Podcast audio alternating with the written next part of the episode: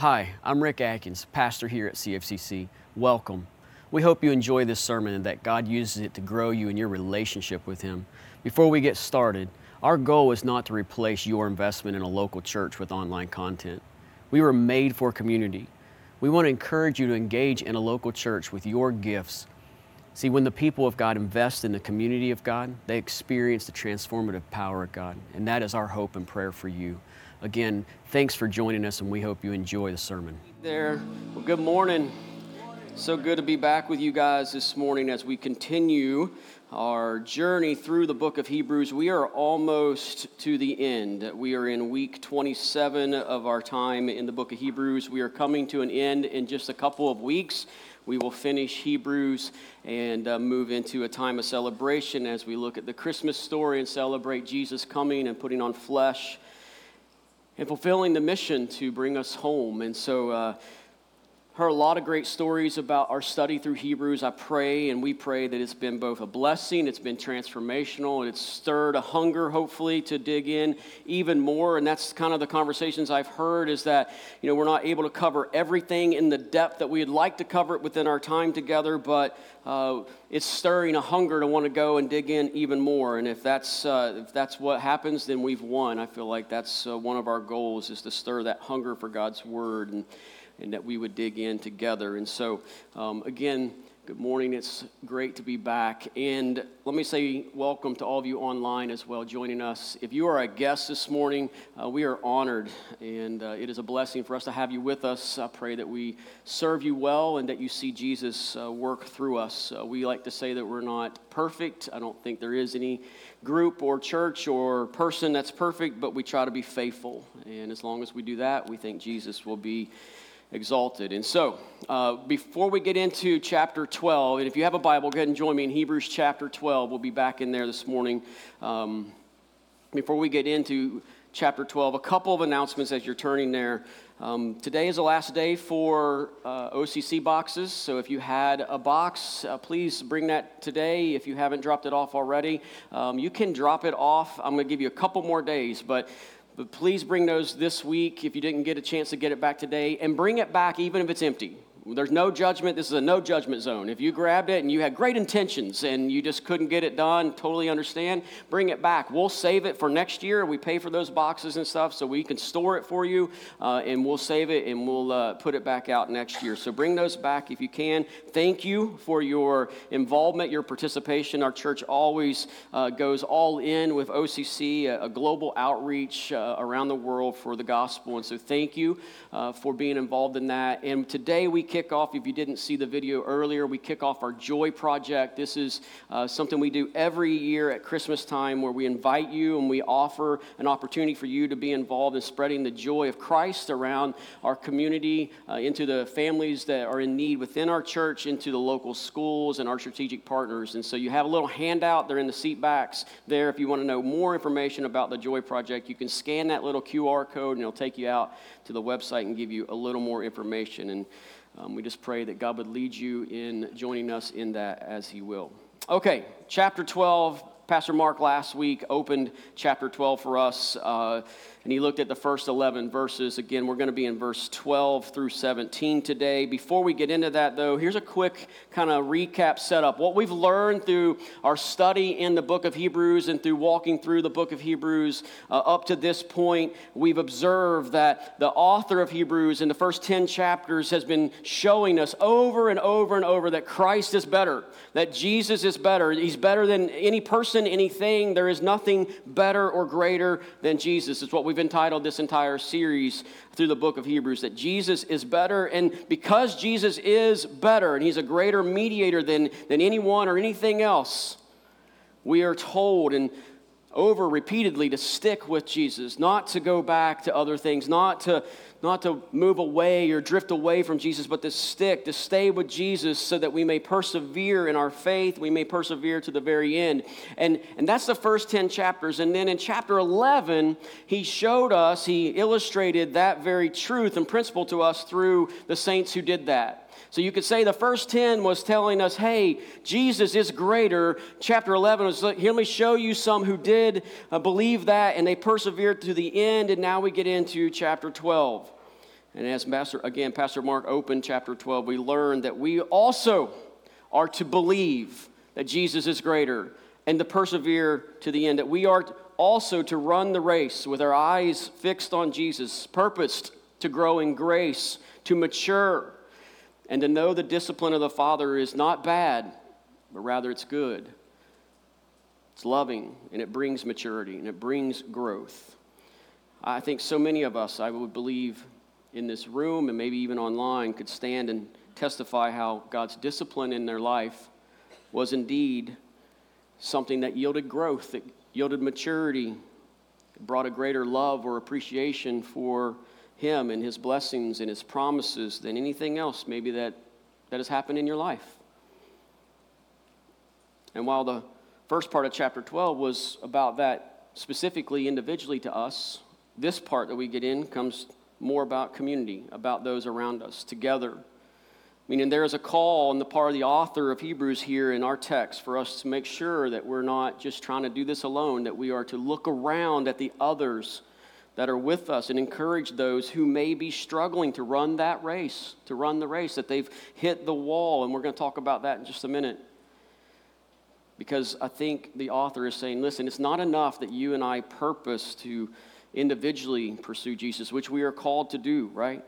to pursue faith, to pursue holiness, but we've got to be concerned about our brothers and sisters in faith too. And so let's get into the first part of our text Hebrews 12, verses 12 through 13. Therefore, lift your drooping hands and strengthen your weak knees. Verse 13, and make straight paths for your feet, so that what is lame may not be put out of joint, but rather be healed.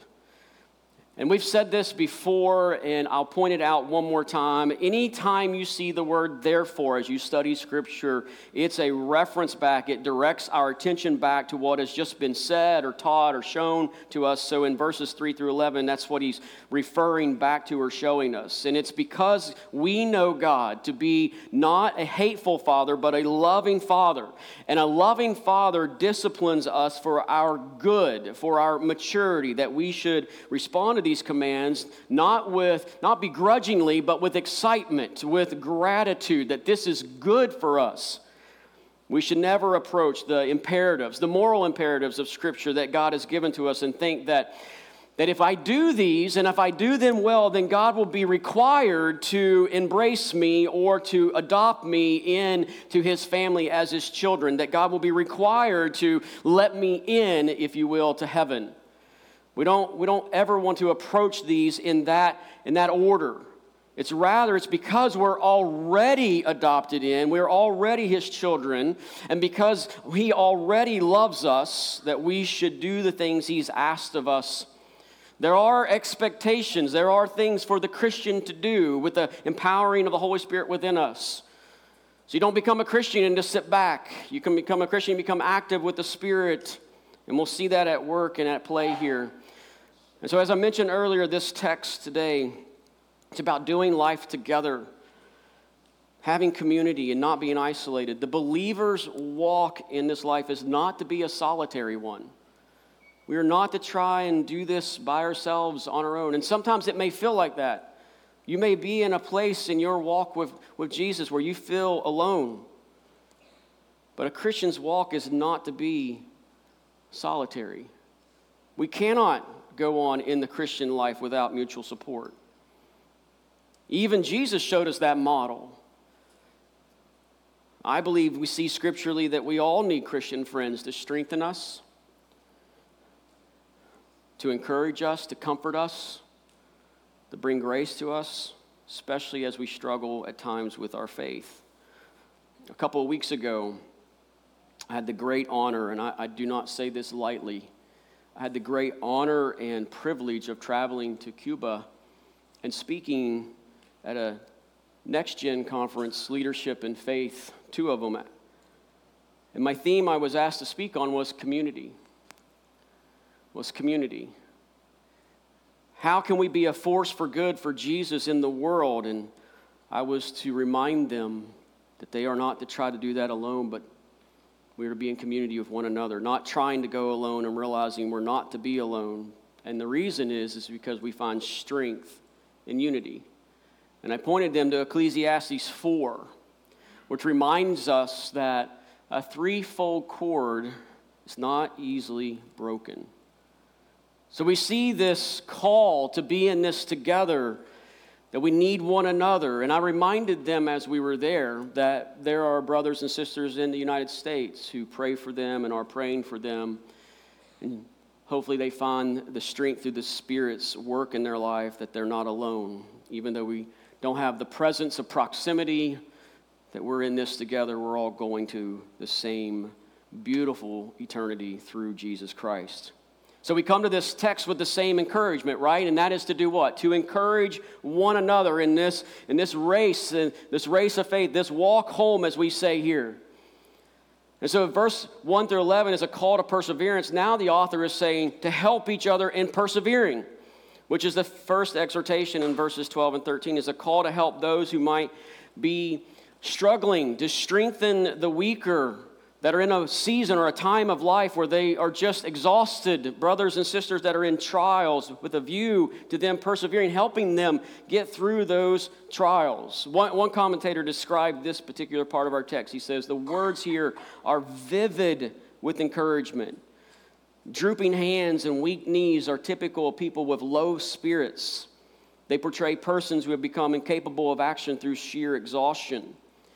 If you remember again at the beginning of chapter 12, if you look back at that, it talks to us in verses 1 through 3 about running the race, throwing off everything that hinders and running the race. And so, to use that same metaphor as we move through chapter 12, we see drooping hands and weak knees. Well, if you've ever run any, you know, for any length of distance, at some point you run into that, right? There's sheer exhaustion, there's, there's some drooping hands and some weak knees. For some, it might be a shorter distance than others, right?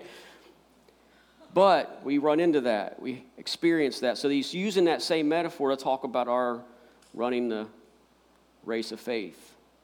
And he's saying, listen, while you're running, look around at others to see those who might be experiencing that condition and do your best to strengthen them. He's telling us to be concerned that they go on in faith, that they get through their trials. And that's hard. That's hard because we live in a narcissistic society where everything that's forced and pressed in against us is about ourselves and us and singular. So this is hard, but this is the way Jesus lived. So again, this isn't just a call to us as individuals to be careful about how we run, it's also an appeal it's an appeal to aid others, to encourage them, to pray for them, to remind them of God's love, to remind them of Christ's sacrifice that was done on their behalf, to remind them of the finished work of Jesus, that, that what we'll celebrate in a month at Christmas when he put on flesh, the incarnation, right?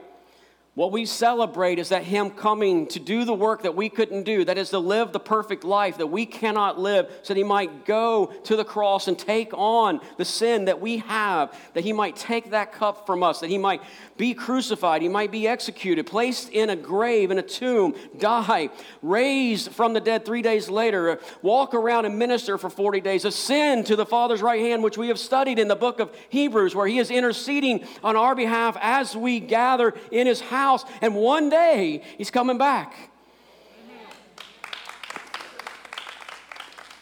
And we are to remind them that that is true and nothing has changed.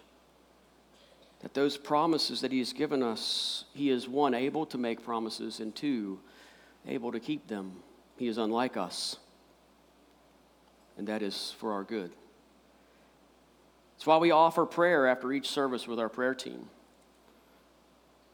So, what we want to see our small groups pursue is praying for one another, encouraging one another, being there when, when you find yourself in this place of running the race where you're, where you're weak and you have you know, drooping hands and these, you know, these things that are happening. You're exhausted, you're weary. That's what this is to be about. Ask people if they're suffering with those things. Help them find strength from the Spirit. Pray for them, care for them, minister to them, speak grace to them. Get them back in the race. We're not to do this by ourselves. It sounds really similar to what we looked at in Hebrews 10, actually. In Hebrews 10, we're told, first of all, to draw near. We are called to draw near, and we can draw near to the Father through the sacrifice and the blood of Jesus Christ. And as we draw near, we hold fast. And as we hold fast onto the Father, we consider then how do we stir others up as we're holding fast because we're near to Him in love, the good works in love. And then the last thing He says to us in Hebrews 10 was to encourage. And He says it with this phrase, and we looked at this, and He says, because the end is drawing near. And we thought to ourselves, it's 2,000 years, I mean, that's 2,000 years ago. And he said then, the end is drawing near. And if you think about in the context, the end is drawing near. And the one thing he says to us to do when the end is drawing near is what? Encourage one another. Encourage one another. Why? Because we're all in the same fight against sin. We're not in a fight against each other. We're all in the same fight against sin the world of sin pressing against us, the flesh fighting against us, the devil. We're all in the same fight against sin. We're all in the same race of faith on our way home. We're all in the same journey. It's not to be an individual journey, it's a journey we're taking together as we're called to. And that's what the author of Hebrews is trying to really remind us and to his audience who would have heard it, who were struggling with the persecution that they were facing in that first century. And there's one other thing I would say before we move to the next verse. There's a realism here that is refreshing. There's a realism about how the author gives this to us in these two verses that's refreshing. He's telling us ahead of time hey, there's going to be a day. Listen, there's going to be a day when you feel like you've hit the wall of the Christian life. There's going to be a day. Be prepared for it. Don't be shocked by it. Don't be confused by it. There's going to be a day. Depend on God's grace. Believe God's promises and persevere through because you're prepared for it. Like a runner perseveres through the exhaustion in those last miles because a runner is prepared for it, knowing. He says, Be ready for it. It's coming. And, and the reason why that's so comforting is because when that comes, help one another. Why? Because one day you're going to be the person hitting the wall and you're going to want people to help you. Jesus spoke about hitting the wall and being pressed in. I mean, in John 16, Jesus said to us, the Son of God, hey, by the way, in the world, you're going to have tribulation. He doesn't say if and if you experience, he says in the world you're going to have tribulation, but but then he says this to us, and this is something that we are to remind those who are experiencing that. But take heart, I have overcome the world. That is a promise. That is a promise to hold on to. It's a promise for you and I to preach to ourselves, but also to preach and share with others. Verse 14, let's keep going.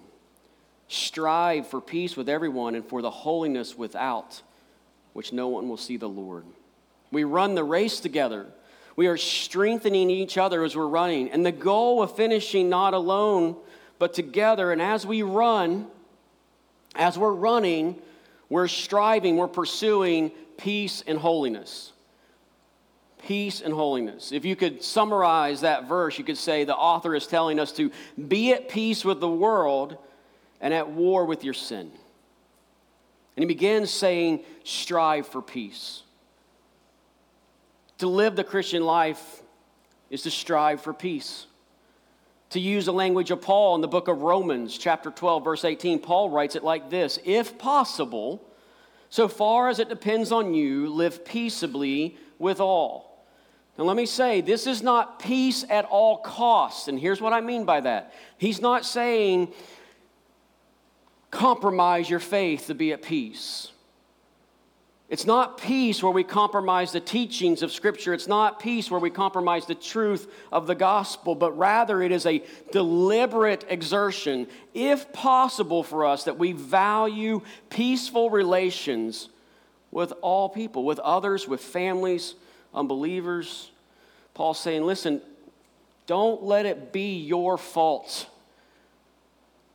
that there's no peace, which that's a work for us. Which is why we go back to Hebrews and the author of Hebrews saying, strive, which is a very strong word.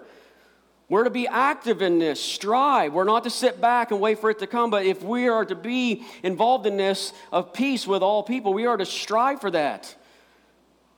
We're to be involved in that with the work of the Holy Spirit in, in us and through us. And as we're doing that, we are to pursue holiness. Again, very descriptive and strong words.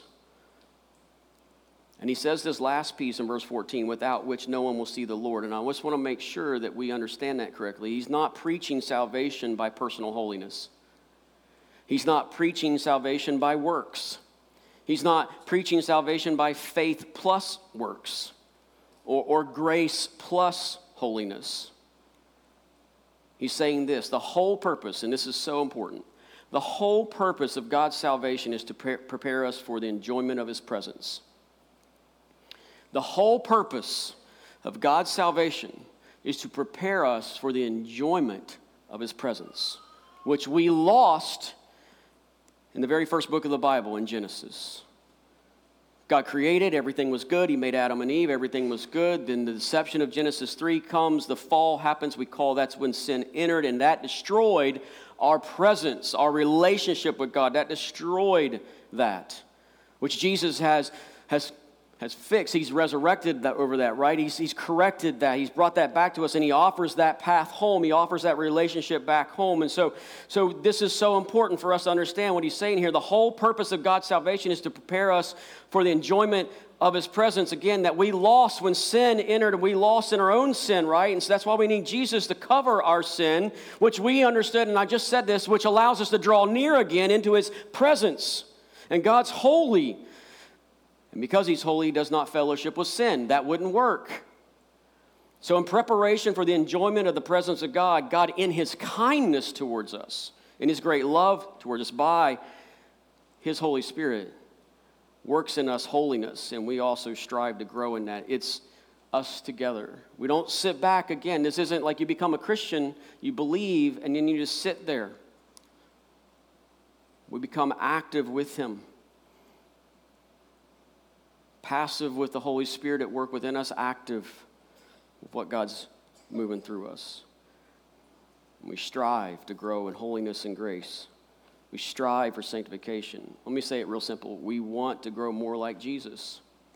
We want to be more like Jesus day by day, glory by glory, in our words and in our actions.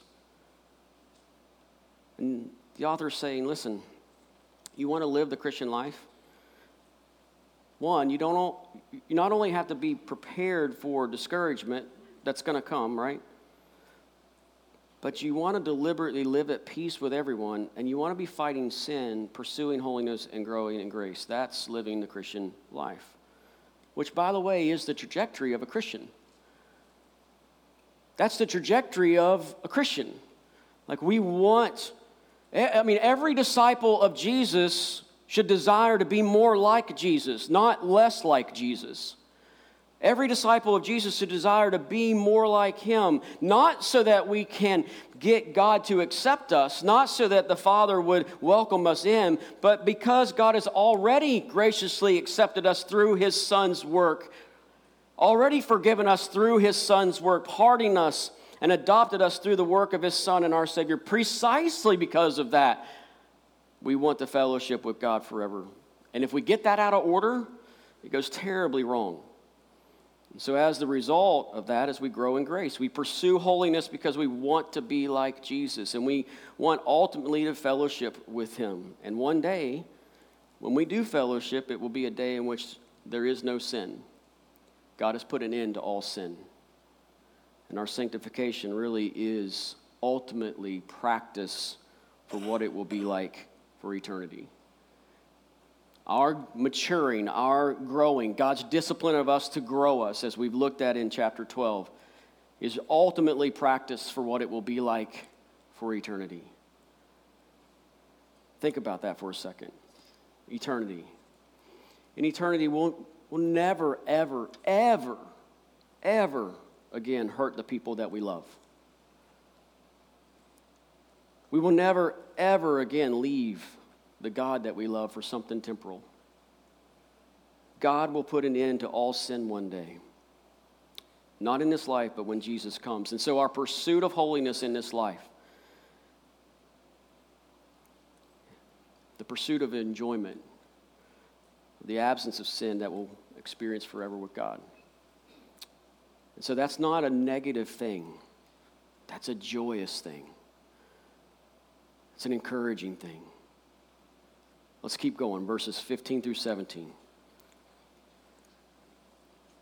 Verse 15 See to it that no one fails to obtain the grace of God, that no root of bitterness springs up and causes trouble, and by it many become defiled.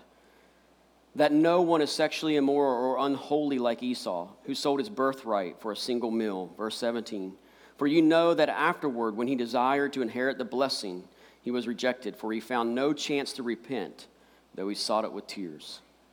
And as we come to the final part of our text, we get some final exhortations so that we will continue to run the race and finish well.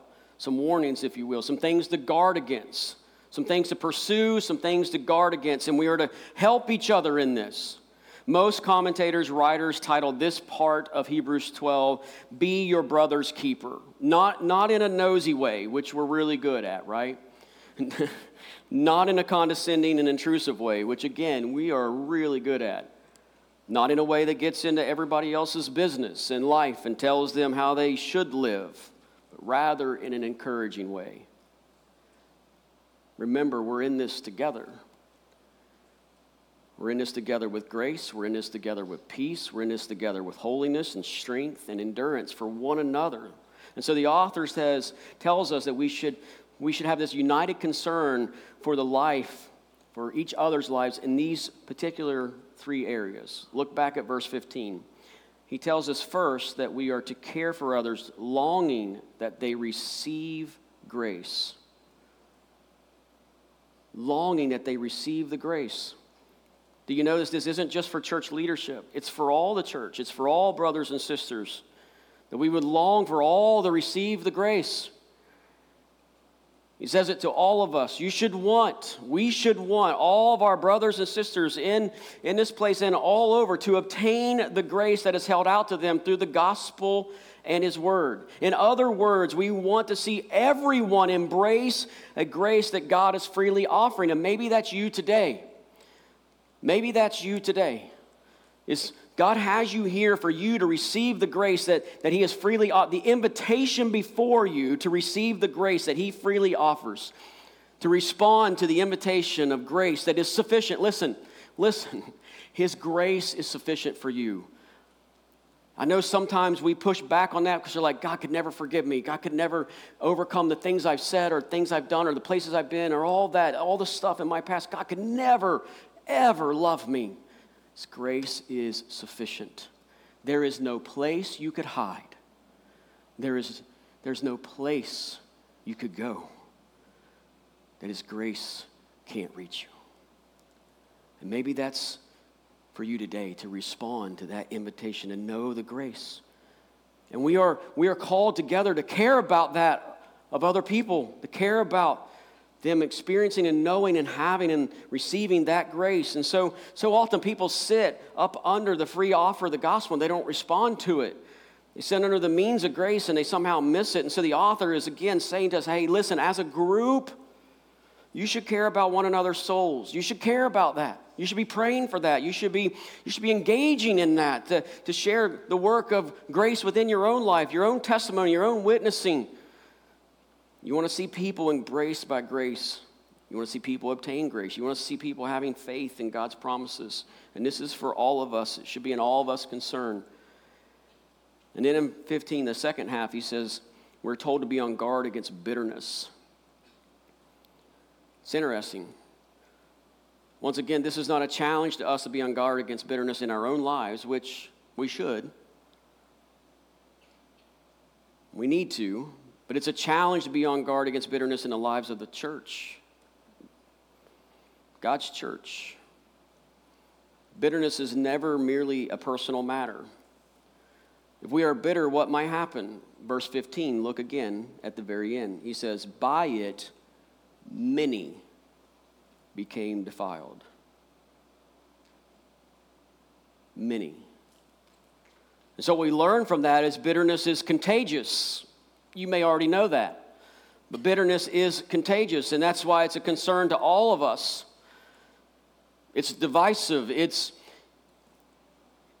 it's a devilish work against God's church and God's people. Bitterness always occurs, though, in, in what we understand and learn is it occurs when we experience hard circumstances in our lives. We experience difficult situations, we, we have these traumatic moments in our lives, and we stop believing in those moments in the goodness and the kindness of God's providence. We stop trusting in God when those things come against us. When the phone call happens, the email, the text message, when someone shows up, when those things come against us, we, we push back from trusting in God anymore, and bitterness begins to take root. And when we become bitter, it becomes infectious and it can impact the entire church and family and, and neighborhoods and all those things. And so he's saying, listen, make sure no one fails to obtain the grace of God, that no root of bitterness springs up and causes trouble. By it, many become defiled.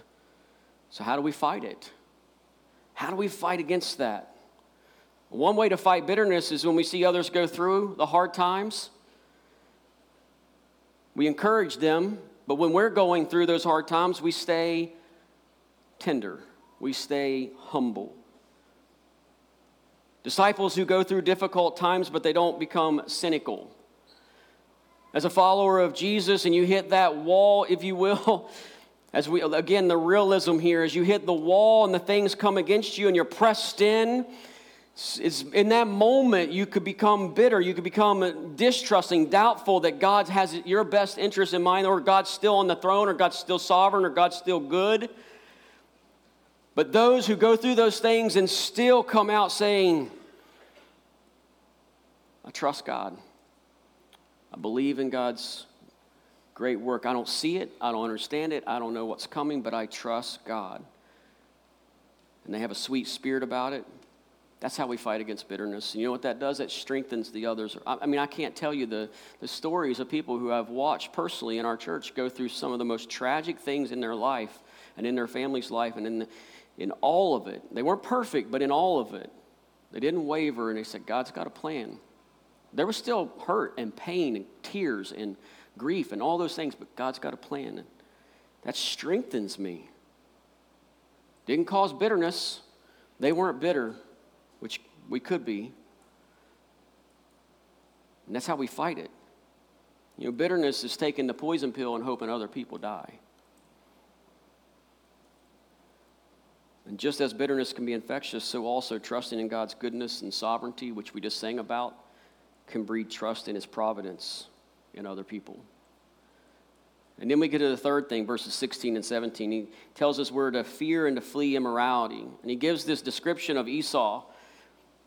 And if you were to study his life, his life was basically, and, and we see it just simply in these, in these, in these verses, he, that he was looking for instant gratification. His life was based on instant gratification, which we have and we know something about today. It's relevant for us today, right? We live in a world of instant gratification. We live in a world where we want it right now. And if we don't get it right now, what can happen? We can, we can go other places, right? If it doesn't happen right now, we go other places. A lot of those other places are probably not good for us. He gave away his birthright for a bowl of soup. Again, this is a man who is described who wanted his reward right now. He wanted immediate satisfaction, and he was satisfied in that immediate satisfaction with something temporal. I mean, he ate a bowl of soup and it was gone. It wasn't everlasting, it wasn't eternal, it was temporal. It was a passing thing. And so, the diagnosis of those who commit themselves to immorality, sexual immorality, any unholiness, right, is that they don't understand the deeper joy don't understand the, the greater treasure, the supreme treasure that's held out to us in Christ, that's brought to us in Christ and through the gospel, an eternal joy that's, that's not fleeting, that's not, it's not disappearing, that's not going away, it's eternal, it's forever. So, what comes along with it when your hope is in the here and now is this inability to repent because you become so consumed with the temporal. Esau could not get the birthright back couldn't get the blessing from God back because he says he found no place for repentance. In other words, because he was so fixed on the instant gratification. He was so consumed by the instant fulfillment that he couldn't even see his need for repentance to get the thing that his soul longed for the most. Therefore, he never received it. And the great warning to us is that the Christian life is to be a life of repentance. You can look back over the, over the centuries and you'll see that taught. That the Christian life is one of daily repentance so that we don't be consumed by the instant temporal things, but we hold on to and treasure the eternal. The author is warning us against the foolish the foolishness who for the sake of some momentary fleeting pleasure turn their backs on what is of eternal value. And we've, we've said this, we're given this text to encourage us. This isn't to be detrimental or hard or, or a struggle. We're, we're to be encouraged by this. It's the encouragement for living the Christian life. It's a very applicable text. I mean, the first encouragement again was to help those who have drooping hands and weak knees. And it was very realistic about that challenge in the Christian life. Help others. Why? Because there's strength and unity. The second one was to strive after holiness. We strive after holiness and peace because what are we doing? We're practicing and preparing to be with the Lord forever. And then lastly, there's a call for us to be concerned about others receiving grace and guarding against the bitterness and running away from immorality. If I could summarize our text in one sentence, here's how it is, and we'll finish. Run with endurance together. Run with endurance together, striving for peace and holiness as we are on guard against gracelessness, bitterness, and immorality, so that we may finish well together. Let's pray. Father, God, we're grateful for your word today. We're thankful for its work that it will do within our lives and through our lives, into the lives of those around us, for your glory. God, we need less of us and more of you. We need more of your comfort, more of your strength more of your wisdom, more of your clarity, more of your grace, more of your forgiveness, more of your mercy.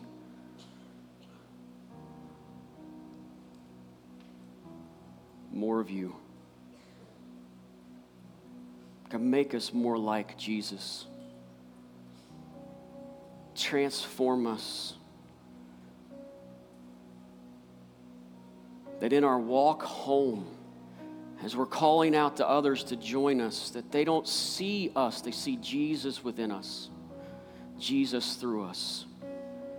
And we need your Spirit's help to help us be more like Jesus until we're home. We pray this in His name. Amen.